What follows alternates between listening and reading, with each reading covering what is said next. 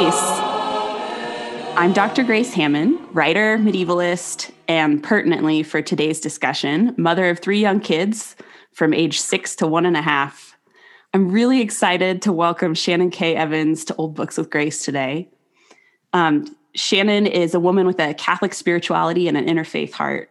Her passion is opening up deeper waters of contemplating God so that our experience of the divine grows further loving and curious rather than static and complacent. She's a regular contributor to Franciscan media and writes the Everyday Ignatian column at Jesuits.org, the official website for the Jesuits of US and Canada. Shannon is the author of two books, Rewilding Motherhood and Embracing Weakness. And Shannon, thanks for being here. I'm so excited you're here. Thanks for having me. I'm really excited for this conversation. Been looking forward to it. So I'm extra excited to have Shannon on today because um, Rewilding Motherhood, which I just read a couple weeks ago, uh, teaches spirituality that is both feminine and empowered. Um, one of the important images at the very end of the book is thinking of Jesus or God as our mother rather than just our father.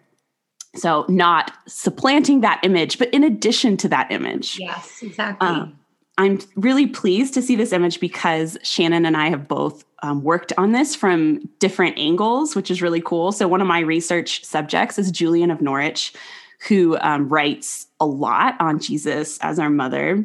And I focused on this from an academic and literary and theological angle. And Shannon comes at it from a mothering, writerly, and equally theological angle. Um, so I've been excited to combine forces and have a conversation about why this image, which um, may feel kind of surprising or confusing or foreign at first, um, even uncomfortable, um, matters a ton. But before we get into Jesus's mother, I have a couple of questions I like to ask folks who come on the podcast. And first of all, Shannon, what is your favorite book or author from more than 50 years ago and why? well, it's funny because it's probably Julian of Norwich's Good choice. um, so that was kind of an easy one, but but yeah, I mean, I think you know that uh, her entire theology from like the the first few pages where she talks about the hazelnut, you know, and having this vision of I know the hazelnut and God telling her like this is everything that exists. Um, like it, I was hooked from the beginning. I just, you know, her spirituality is so nourishing to me and you know a lot of um, the way that she really did kind of upend and still continues to upend our our kind of theological comfort zone a little bit is really um, inspiring to me and also just really refreshing you know and um, i think the fact that she's the first woman to write a book in the English language is just so stinking cool. like she's how just, cool is that? I love that. Yes that is like the first the first book written by a woman in english is like this intense theological like like um survey that like really rocked the church at the time. And like you know everybody was kind of wondering is she a heretic? Is she not a heretic? And i just i just have so much uh so much uh, respect and appreciation for that book Love it. Um, that is also my answer too. So, oh no way, really? Well, I, yes, no, I'm I'm Julian of Norwich obsessed a little bit. Um, she is just the best. Uh, so second question for you: Which literary character do you most identify with, and why? This is hard because I am one of those people that like like when you finish a novel, you feel like you've lost friends. Yes. you know? Yes.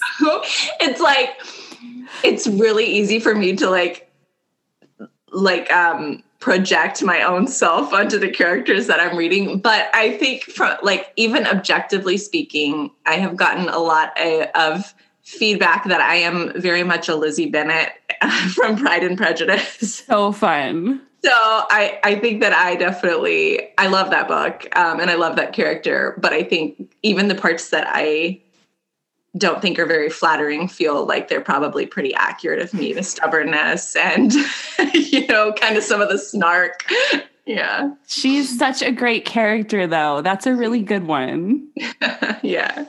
Yeah I, I mean um, i like her clearly no she's a good time too like who wouldn't be friends with her if she were alive yeah. right now like she'd right. be a real friend she would she'd be great all right that's awesome. Um, I always thought that I was Elizabeth Bennet when I was reading, and then um, probably about a year ago, I had an epiphany that I was actually much more like Mr. Darcy than Elizabeth oh. Bennet. Mm. And um, my husband was much more like Elizabeth Bennet. Like we were the gender swapped version of them. Right. Um, I'm the much like more grumpy, non party person, and he's way more fun than me. So it's so funny. Well, it's sometimes hard to see past the the gender, which is a good lead into our conversation. Hey.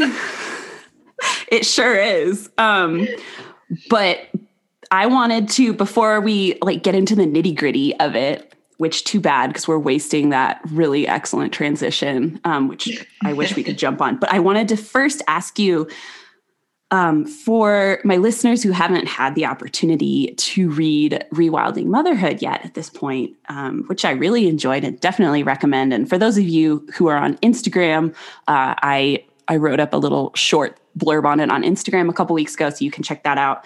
Um, but for those of of us who haven't read it yet, could you tell us a little bit about it and kind of give us uh, your little short introduction to this great book that you wrote? Yes, I always laugh because I'm I'm the worst at like the elevator pitch. I just oh. continue to babble on and on. But but yeah, I mean it, it kind of came from this idea or this feeling that I I wasn't I gave up on books about motherhood a while ago. But same. because they just never felt very like they didn't carry a lot of resonance with me. It was sort of like, okay, that's fine. Um but I think I sort of hit this point in my life. I have five kids. Um, the oldest is 11 and the youngest is two. And I sort of, a couple of years ago, when I got pregnant with my youngest, I sort of went through this like mini miniature life crisis and like was just unpacking thing a lot of things. And one of those things was was my life and how how so much of my mental space was was spent thinking of one day in the future when my kids are older than xyz professionally spiritually personally all of these ways. And i just was sort of i just kind of put my foot down and i was like there has to be a path forward where i am right now in the trenches in the chaos. And then i so i sort of it sort of became this um path of curiosity for me to to explore like what what is motherhood really meant to be? What is it meant to um, what part does it play in our womanhood and us as as individuals on a spiritual journey on a journey of um, you know emotional healing or wholeness and all of these things finding our place in society and in the world and i think a lot of times motherhood feels like something that sort of gets in the way of all of that Mm. And I, so with this book, I wanted to explore how um, motherhood actually is an advantage and kind of primes us for that that spiritual path and that um, path of of inner work that so often we feel like is for 10 years down the road or something like that. Um, yes.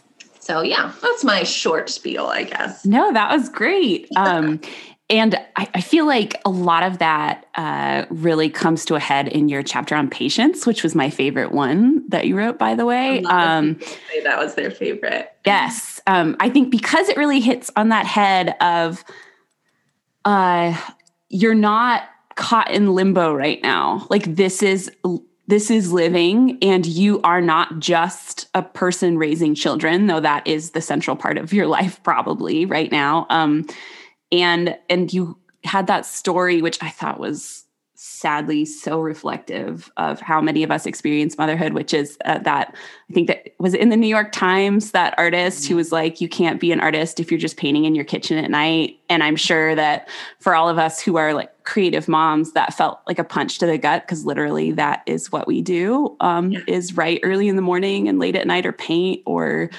do whatever is bringing us joy. Um, right. And that you kind of take aim at that and um, and sh- expose how shallow of an understanding that is about art and parenting. Mm-hmm. Um, I really appreciated that. So thank you. Yeah, thank you. Yeah, I shout out to the Artist Mother podcast. They're the um, the ones that uh, actually created a whole um, a whole show, uh, an, an art show uh, around that, around pushing back on that, and I found that really inspiring um, and really kind of a critique of how how patriarchy harms us in ways that we don't even realize of i mean and, and not just women but but men who are trying to create in the margins of their day too. Like yes. that's worthy and that's valid and it's real. And um and i think it's it's important to yeah it's important to um push back on those spoken and unspoken uh assertions that I think are false. So, yeah, I'm glad that came across in the chapter. Yes. Okay. So, um, why do you think it's important to think of Jesus as a mother? So, what's at stake? What does it change um, in our minds or in our actions? Sorry, that's a massive question. So, you can break it down if you want, but I think that's kind of at the heart of if you're already thinking of God as a parent, like, why does it matter? And I think it does. And I'd like to hear why you think it matters. Yeah, I mean, I know for me when I when I first a few years ago when I first started exploring that, it I was shocked by how differently it felt in my soul and in my brain to image God in the feminine instead of the masculine because I would definitely have always been like yeah, God is genderless, God is spirit, neither male nor female, you know, yada yada, that whole thing. But okay, think of, you know, how does it feel to say our Father who art in heaven versus our mother who art in heaven? Like those are very different internal experiences that we have and reactions that we have um, because of kind of well for a lot of reasons but one because we've been told that only one of those things is permissible you know so the yes. other one feels very threatening and and scary to most of us and be very unknown um but yeah as to your question of what's at stake i think that there is i mean you could list so many of the obvious things right of kind of this like toxic masculine culture that that women have physically suffered from in church spheres. You know i'm catholic so in our in our in our church we have obviously a big reckoning with sexual abuse sexual misconduct right now. In protestant spheres the same thing is going on. And you know so we're all sort of coming to terms with like oh maybe unchecked male power is not the best best setup here you know maybe, maybe, we should start to question this. I don't yes, know. maybe there are harmful ramifications of that. Um, and so there's that for sure. I think anytime that that one gender is is um is more seen as the image of god then it's going to dump way too much power on that gender. And so i think I think the way that we do that is not only elevating the voices and the positions of females in the church, which I think is very important, um, but I think it's it's also bringing that feminine aspect of God to the forefront too, and saying, um, like, how do we change when we see God differently? And I think that's always a thing of like we have to be careful not to make God in our own image. You know, we all kind of agree on that, but in some way we all do it's an inevitable part of yes. being human you know yes. we need some sort of metaphor for god so we look for that in ways that are comfortable and familiar to us um, but you know i think it's helpful to introduce new metaphors to kind of create more wholeness and to create um, a healthier and more balanced structure and just as individuals in our hearts and souls. So i would say you know the very obvious um, abuses of power are are something um, that's at stake but then also the the underlying culture of um, male dominated spaces tend to be more um, numbers based and mm-hmm. competitive mm-hmm. and um, that's not bad but it has to be kept in in an equilibrium you know so it's yes. good to to want growth and it's good to want um, you know to see more numbers than you saw last year in your church or whatever you know things like that but it's also um, it's also at the expense often of the more feminine approach that is more pastoral in a lot of ways more of the like we see of jesus leaving the 99 to find the one. Yes. um, and i think that women are kind of naturally more more wired to stop for the one. And so yeah there's there's this balance that is at stake in um, how our spiritual spaces function. And on an individual level um, i think you know the the eastern tradition of the yin and yang is so such a beautiful way to express um, the individual makeup of, of each one of us. So not even talking about systems but on a small scale um, of me as an individual like if i am imbalanced and kind of repressing my own femininity because i don't see that as as being a worthy part of the divine um, i'm not going to be as healthy of a person. I'm not going to be um, the person that i am made to be in a whole balance um, which is equal parts masculine and feminine. And obviously as as a female probably uh, you know my feminine side is probably a little bit stronger. But keeping yeah i think i think looking for a way to emphasize the feminine in the divine um, frees us to to to find that more in ourselves men and women. You know the book is yes. specific for women but i think it's equally true and necessary for men as well yes which actually um so one thing that um, I really liked about what you just said is this idea of finding new metaphors, um, which I think is a, a, really important one, and and I think um, it reminds me of uh, some medieval theologians when writing about this, or or um, even slightly earlier. But uh, Thomas Aquinas loved talking about how like language can't capture God. So if we get too stuck in one way of thinking about God, like God as masculine, even though theoretically we know, oh, he's not, you know, he doesn't have genitalia, he doesn't have, you know, he doesn't have whatever, but he's not we just get stuck in this he rut he he mm-hmm. he god is a man etc um, then we begin to capture him in our language that actually is not a, a truthful way so this generating yeah. of metaphors is really helpful um, but to jump off what you just brought up which is men kind of finding this image you actually uh, talked your way into my next question for you which is um, I think women respond a little more naturally to the idea of Jesus' mother, especially women who are mothers. It's easier to see yourself if, you know, if that's a part of your life that you're well acquainted with. Um, but I do think it provides something we need uh, to men and, and anybody who identifies any gender and, and to people who are not parents too. Mm-hmm. Um, and could we think together on that for a minute? And how does opening your heart to visions of Jesus that are not just masculine um, speak to men. And I, you already uh, began answering that question, but maybe we can just continue with that for a moment. Yeah, yeah. that was. I went off on a. I went off on that trail, that that um, rabbit trail there because I think, like, I feel really, I feel really strongly about it, and I think I think it can be something that feels it, like more important for women. Like, oh yeah, women deserve to see themselves, you know, as images of God, and like, so how are we presenting right um, the divine? And and that's all that's all very true. And i think you know representation clearly matters.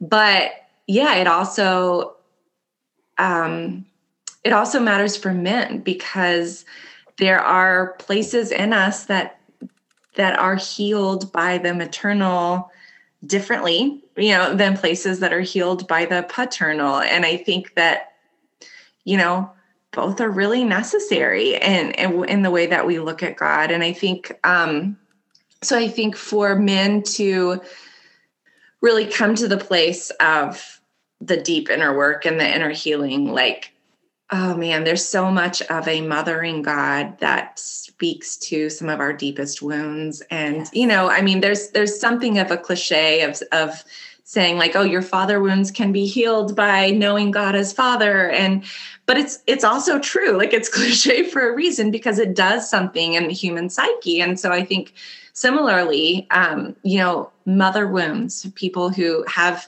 complicated relationships with their mothers for a variety of reason um, you know being able to encounter a divine mother who is all loving and all compassionate and and all accessible i think those things really do heal something deep inside of us.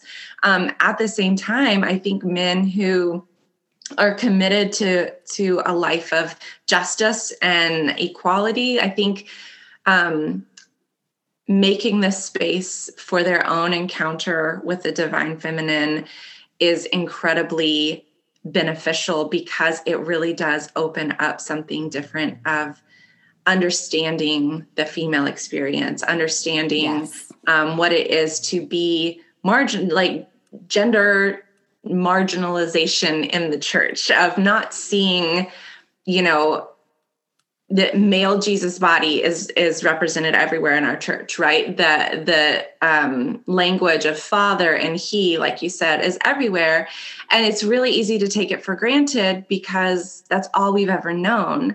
But I think um, once you start seeing it, you can't unsee it, and I think we really need men to see that you know?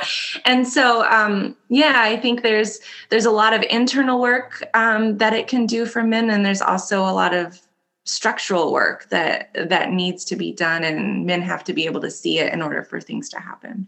I totally um, agree with you. And i, I think um, something uh, really fascinating about this image um, in relation to this is that it's not like it sounds like something that's like new age like hippie yes. something would somebody would come up with but actually this is an image that first originated with um, uh, monk theologians in uh, well it really first originated in in scriptural passages but the folks who developed it into this full-blown image were these monk theologians in uh, the Middle Ages. And what's really funny about that is that a lot of them were really misogynist still.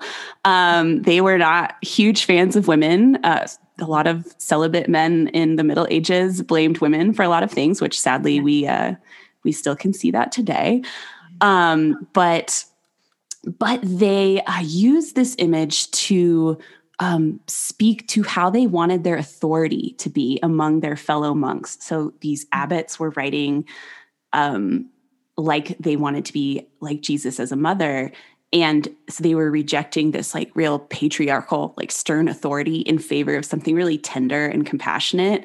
Mm-hmm. And I love that because that's an image grounded in this funny historical background that speaks directly to what you were just saying about um, how it can help you begin to transform structural problems even when you're still mired in it you know? So yes i yeah and i i love that you pointed that out because um it it is fun there is like this I because there's a reemergence of of interest in in the feminine of God these days. I think there's also a lot of pushback and a lot of people yes. being really scared of it, and yes. um, and but but it is funny because you're like, well, we can actually see this for centuries. Yes. Um, it's just kind of in the last century, it's really gotten shoved under the rug almost. But even you know architecture. I mean, baptismal fonts used to be like shaped like vaginas. Yes. You know? and like the you know the the arches in cathedrals and things like they're very womb-esque and there's just so much of this maternal and birthing um, imagery in the church as well as the language and and yeah, I always point people back to Julian of Norwich because that's such an easy one. you know, yes. I'm like, well, go read this. Yes, yes. And but, and there's these these awesome um, and i used it in the art for for when i was um, posting about this talk with you on instagram but these awesome medieval manuscript images where they actually paint jesus's side wound as like it, it literally looks like a vagina. I mean yes. for real. And um, people are just so often shocked when they encounter that because um, they can't imagine that somebody in like the 13th 14th century is like playing around with gender in this way. Right. Um, they're like um, it's got to be doctored. Yeah that can't be real. But it is. I mean it just goes to show you that some of our most extreme discomfort um, with some of these uh, gender roles and thinking of of god differently in regards to feminine and masculine qualities um, are actually really culturally contingent and in our culture and and self-imposed and something that we can begin to break down and discard. Yes, yes, I love that. Yeah, absolutely. Um, yeah, and Julian of Norwich talks about um she i love that she like mixes up the gender like and that's such a beautiful like visual idea i actually yes. want to track down um a picture of that of like the the vaginal looking side wound. Oh, there are so many. You just have to do a Google search and you can find so many. Don't worry. Some of them you're like, "Oh, wow. Okay. This is really intense." This is how I'm going to spend my lunch break today. search. Um, but yeah, like you know, I love that she is she's really unapologetic and and not self-conscious about mixing mm. up those things of of Jesus mother he our mother he birthed us like like all of this it's it's like convoluted but like in the best way. Yes. Like, yes. it just turns everything on its head and i i i feel excited about um exploring that more in my own personal life. Um and as a mom like how i present god to my children you know I um we're doing these at home faith formation things um right now because COVID like we're we're still somewhat limiting the activities that our kids go to that require them to be around groups. And so we're doing it at home. And um we read something about you know God is father. I think it was about the trinity or something. And and my 7-year-old was like but God is mother too. And I like wanted to do a victory dance around the room You're like, yes. Yeah, absolutely. because it was too. It wasn't, it wasn't at the expense of God as father. You know, it was like yes. in addition. And I was like, you get it. I love it so much. Yes. That's amazing. um okay, so this is related to um, what we were just talking about with uh birth particularly but um a question that I've been wrestling with. I'm still not fully sure how to how to approach it in my mind, um, but I'd love to hear your thoughts. Is does envisioning Jesus as a mother change or um, help us to conceptualize, or uh, um, I don't know, but does it change how we understand or approach suffering? Mm. Yeah. That's good. You know, I in my first book, I explore suffering a lot um, and embracing weakness because I was going through a really difficult time with my my first child, and Jesus's incarnation, crucifixion, incarnation, really carried me through that time, and um, and did a lot to teach me about about what it is to be human. And, um, but to be honest, I have not, I have not drawn a, a correlation between that particular part of Jesus and then the idea of Jesus as mother. Um, but my gut is that you're onto something really beautiful. And I would actually love for you to tell me more about what you're thinking about that. Oh gosh. Okay. Well, let me um so, for one thing, I the way Julian uses it is very intimately connected with suffering, right? Um, and one of the most popular medieval ways of thinking of Jesus as a mother was thinking of the crucifixion and Jesus' death as a birth. Mm-hmm. And there are uh, medieval manuscripts out there. Um, I, I, actually tried to post one, but it was really blurry. Um, but it is up um, for anybody who's interested. I have a post on Jesus' mother that is um, and a, an episode that was from last spring. So you can go back to that. But along with that, I have a post where I had posted several images. And there's this one image where Jesus is on the cross, and it's from a manuscript. And um, out of his side wound, there is uh, the church emerging on the cross. Um, and so it's this extremely literal uh, birthing crucifixion image of Jesus giving birth in his death and in his um, incarnational suffering. Mm-hmm. And uh, and so I I feel like I barely have my like fingertips on this kind of bigger thing that is beyond my reach, but thinking about how um, in in so much of the church's history we we have tended uh, both Protestants and Catholics to glorify suffering at times, just because it's suffering, and we're taught that sometimes that suffering in itself is a good, and um, thinking of the crucifixion as a birth, as the suffering of birth, rather than pointless agony um, rather than just suffering for suffering's sake, I think is a really interesting, instructive idea. Where um, if the crucifixion is uh, is like a birth, where you have, I mean, I don't know about um, you, Shannon, but for me, giving birth was the worst pain of my life for sure.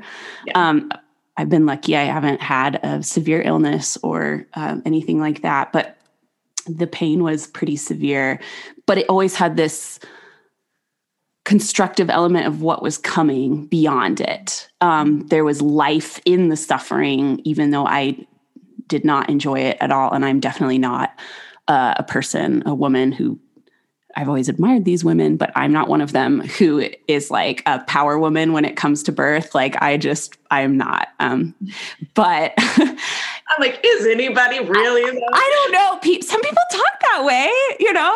I, I yeah, don't know, yeah, but maybe there are.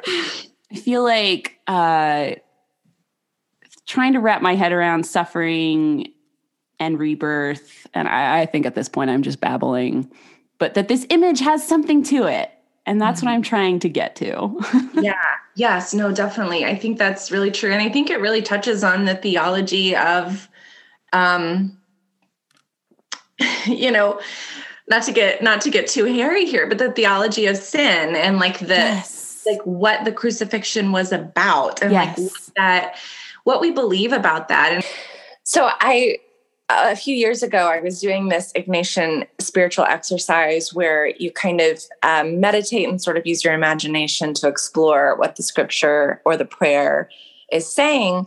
And I, I remember reading something. There was a line that said something about praise, praise be the God who labors on my behalf.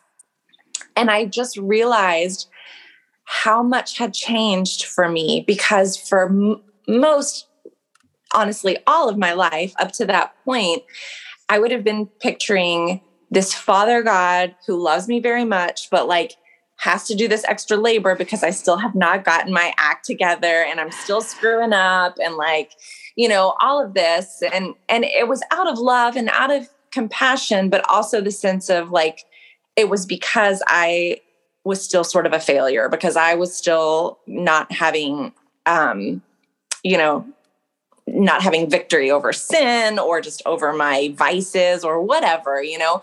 And in that moment, I realized how much had changed because I had begun exploring this idea of a mothering God.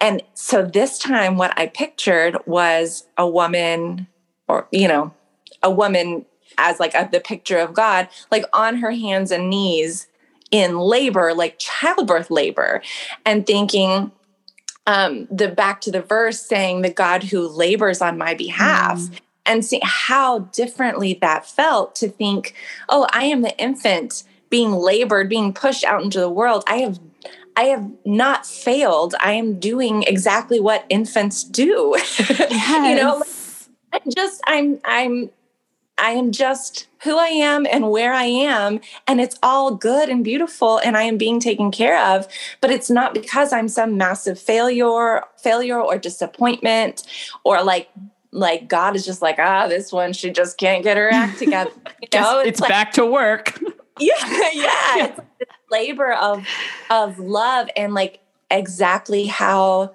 um, things are meant to be between me and God. And it was just such a relief. I just felt so much visceral relief that, like, I'm not a burden. I'm not um, behind any kind of curve. I just, I'm exactly where I'm supposed to be in this process of like infancy and being and being labored for.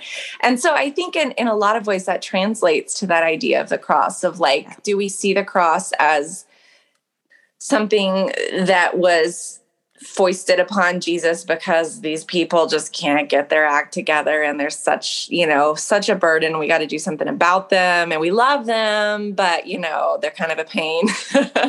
or is it this mother birthing something more beautiful and more possible um, for for the babies that she loves that are exactly where babies are going to be and and it's a natural um, and beautiful process and i think that is just such a more um, inviting and honestly transformative way to see the cross yeah. that i think i think concentrating on an idea of sinfulness or of falling short really just kind of I, I don't think it invites us to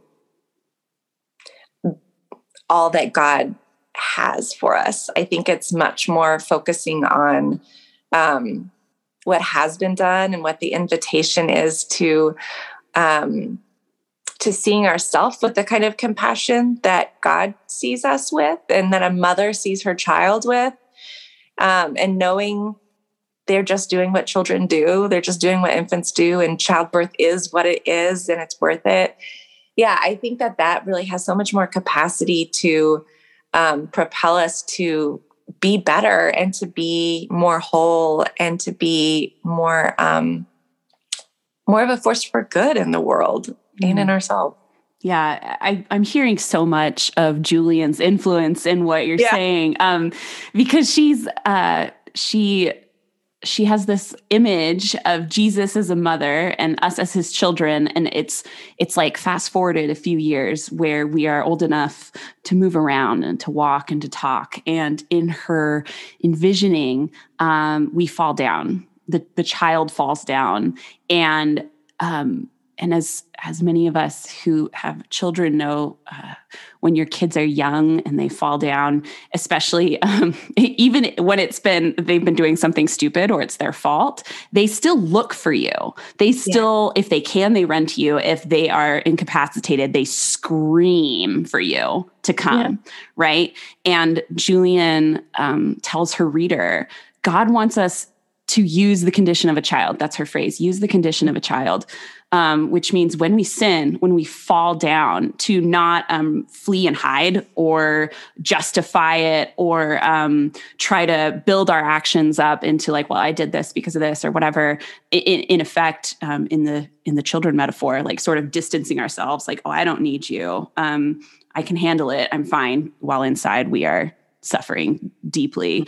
But to use the condition of a little kid who falls and screams for their mother and then their mother can come and um, comfort them and, and be closer than um, than they thought that they even needed. And i i found that image to be so reflective of um, of how most of us act when we talk about sin and what we can see in the institutional church all the time, rather than acknowledging sin, embracing, oh, Jesus, Mother, we need you. We need you so badly. We say, oh, no, I can handle this, or I'm going to hide it, or I'm going to run away from it. Um, and it becomes this even more destructive mechanism than it ev- than ever the original fall was. Uh, um, yeah, and yes. so I, I hear that in a lot of your exploration of that idea. Mm-hmm. Yeah, I like what you said about um, like even if the child falls because they've been doing something that they shouldn't have been doing, you know, um, they're still looking for, you know, it's still the the the instinct is still to call out for mama, but and to know, I mean, in a, in a healthy, imperfect but healthy mother child relationship, to know that the mother will come and yes. be compassionate, even though you were doing something wrong. Yes. um, when you said that, I I just clearly pictured my own son who was like just a three-year-old toddler boy right now who is who is uh, a little squirrely mess and and just how true that is of him and and this really beautiful pull to to recognize that invitation is true of me as well you know yes so i'm going to be thinking about that a lot in my relationship with that particular child no i i do too actually just last night um my son, uh, who is four, he uh, snuck a, a, candy bar into his bed and he mm. knew he wasn't supposed to. He had already had like a giant full size Snickers earlier that day, that like the treasure. Yeah. yeah. and um, and he knew he wasn't supposed to have any more. But last night they read in their bed before bedtime, mm. kind of wind down. And he, I walked in and he had his candy bar in his hand and was eating it, like caught red handed. And I took it away from him and threw it away and was like, you know, we can't do this. And and he was so mad at me. He was screaming and just so mad and embarrassed, like really embarrassed. And um and then but he has so much I mean, this is where I think children have so much to teach us too, because he I came to him in his bed and like snuggled him and then he wouldn't let go of me even though he was so mad at me you know yeah. and i think what a picture of what um i mean a picture that julian has helped me to to try to embrace more of how i need to um i need to imitate my kids when when i'm just ticked or embarrassed or humiliated or angry or sad um yeah in that not just sort of retreating into myself and so mm. anyways mm. yeah absolutely um i think we are coming up on our times limit but i did um want to ask you one if you had any sort of parting thoughts that you would like to share uh, about this image that we haven't covered. And two if you have any resources for folks if they're interested in finding out more other than your excellent book um, where they could look and other than julian which we obviously have obsessively talked about. Um, and then lastly where they can find you on social media all that jazz um, what the best place is if they want to find out more about what you're up to. Yeah oh gosh let's see there's so many good books out there that i would like push on anyone who asks me for recommendations that I let's see. Um Mirabai Starr is is a author that I really appreciate, and she has a book called Wild Mercy, um, and the subtitle is Wisdom from the Female Mystics, I believe. And I so she she writes a lot about just the um, women from a lot of different religious traditions, um, including a lot of Christian saints, but also others as well. And she does a really nice job of of kind of um, weaving in this idea of a mothering God um, or a feminine God with just like the wisdom and theology of of these saints. So that's a really good one. Also, um, Joyce Rupp. Have you ever read any Joyce Rupp? I have not. Who who really? is that? I, Tell me more. She is a Catholic nun in, I think she's in Des Moines, which is only like 45 minutes from me. Um, but she's a prolific writer. She's got a lot of a lot of books out there. Um, and but the one for this purpose is is called the star in my heart and it's mm-hmm. about sophia so the the in the wisdom books of the bible in the old testament sophia is kind of the personification of wisdom. And so it she does a lot of really interesting work around um you know this idea of like this femininity and the divine and what it what it does in us um the way that it can kind of serve to be part of our conscience, um, part of our intuition, and um, part of our consciousness. And so mm. I think mm. that's a, that's a really accessible one as well. Um, yeah, so those are some some good starting Great. points. Awesome. Um, yeah, but I don't I don't have any amazing closing words other than I think what I always um, what I always want to tell people about this topic is just take a little step forwards and because it can be if it feels new or or um, you know i mean threatening is a strong word but if it feels uncomfortable um yeah just just take a little like dip a toe in the water see how it feels check your spirit you know and like just take one more step. And um i think that really good fruit is born from this idea and from seeing God in a new way. I think um, every metaphor for God is not for every person, but I yes. think we are served well when we um, explore them as many as possible and see what does resonate and what does begin to heal something inside of us and um, what does speak to us maybe right now will be different than what speaks to us in 10 years. And so to kind of keep our spiritual life fresh by by being willing to explore those things. Mm, yes, and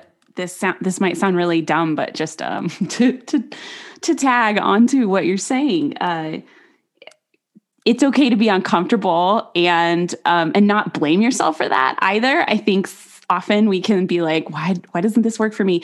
And if it doesn't, that's okay. Um, mm-hmm. and uh, and also this ha- image has such a long and rich history. It's not new, it's not heretical. I kind of don't really enjoy using that word, but it's it's actually not. Yeah. Um yeah. and so just if you're hearing this for the first time you're going I've never heard of this. Don't worry, it's out there. Just start digging. Yeah. So, um and then social media.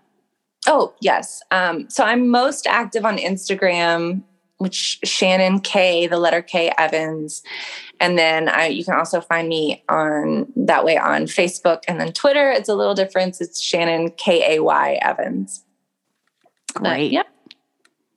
Awesome. Well, Shannon. For, sorry, what was that? I said thank you for having me. Oh, thank you so much for coming on. And um, I really appreciate all the wisdom you've had to offer in your book and thank you so much for um, putting it out there in the world and writing something about motherhood that doesn't feel um, uh,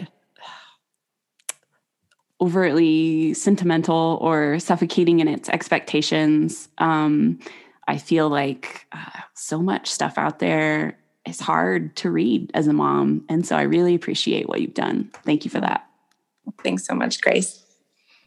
And thank you to all who are listening and joined in. And if you enjoyed this episode, I'd really appreciate it if you would uh, give a review or um, stars on iTunes, or if you would subscribe.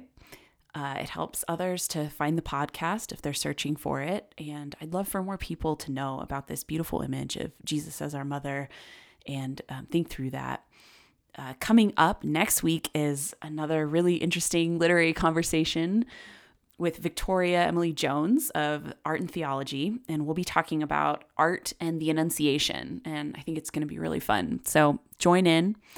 Uh, I appreciate you listening, and um, you can follow me on Instagram at Old Books with Grace or on Twitter at Grace Hamman, PhD. I'd love to hear your thoughts about the episode.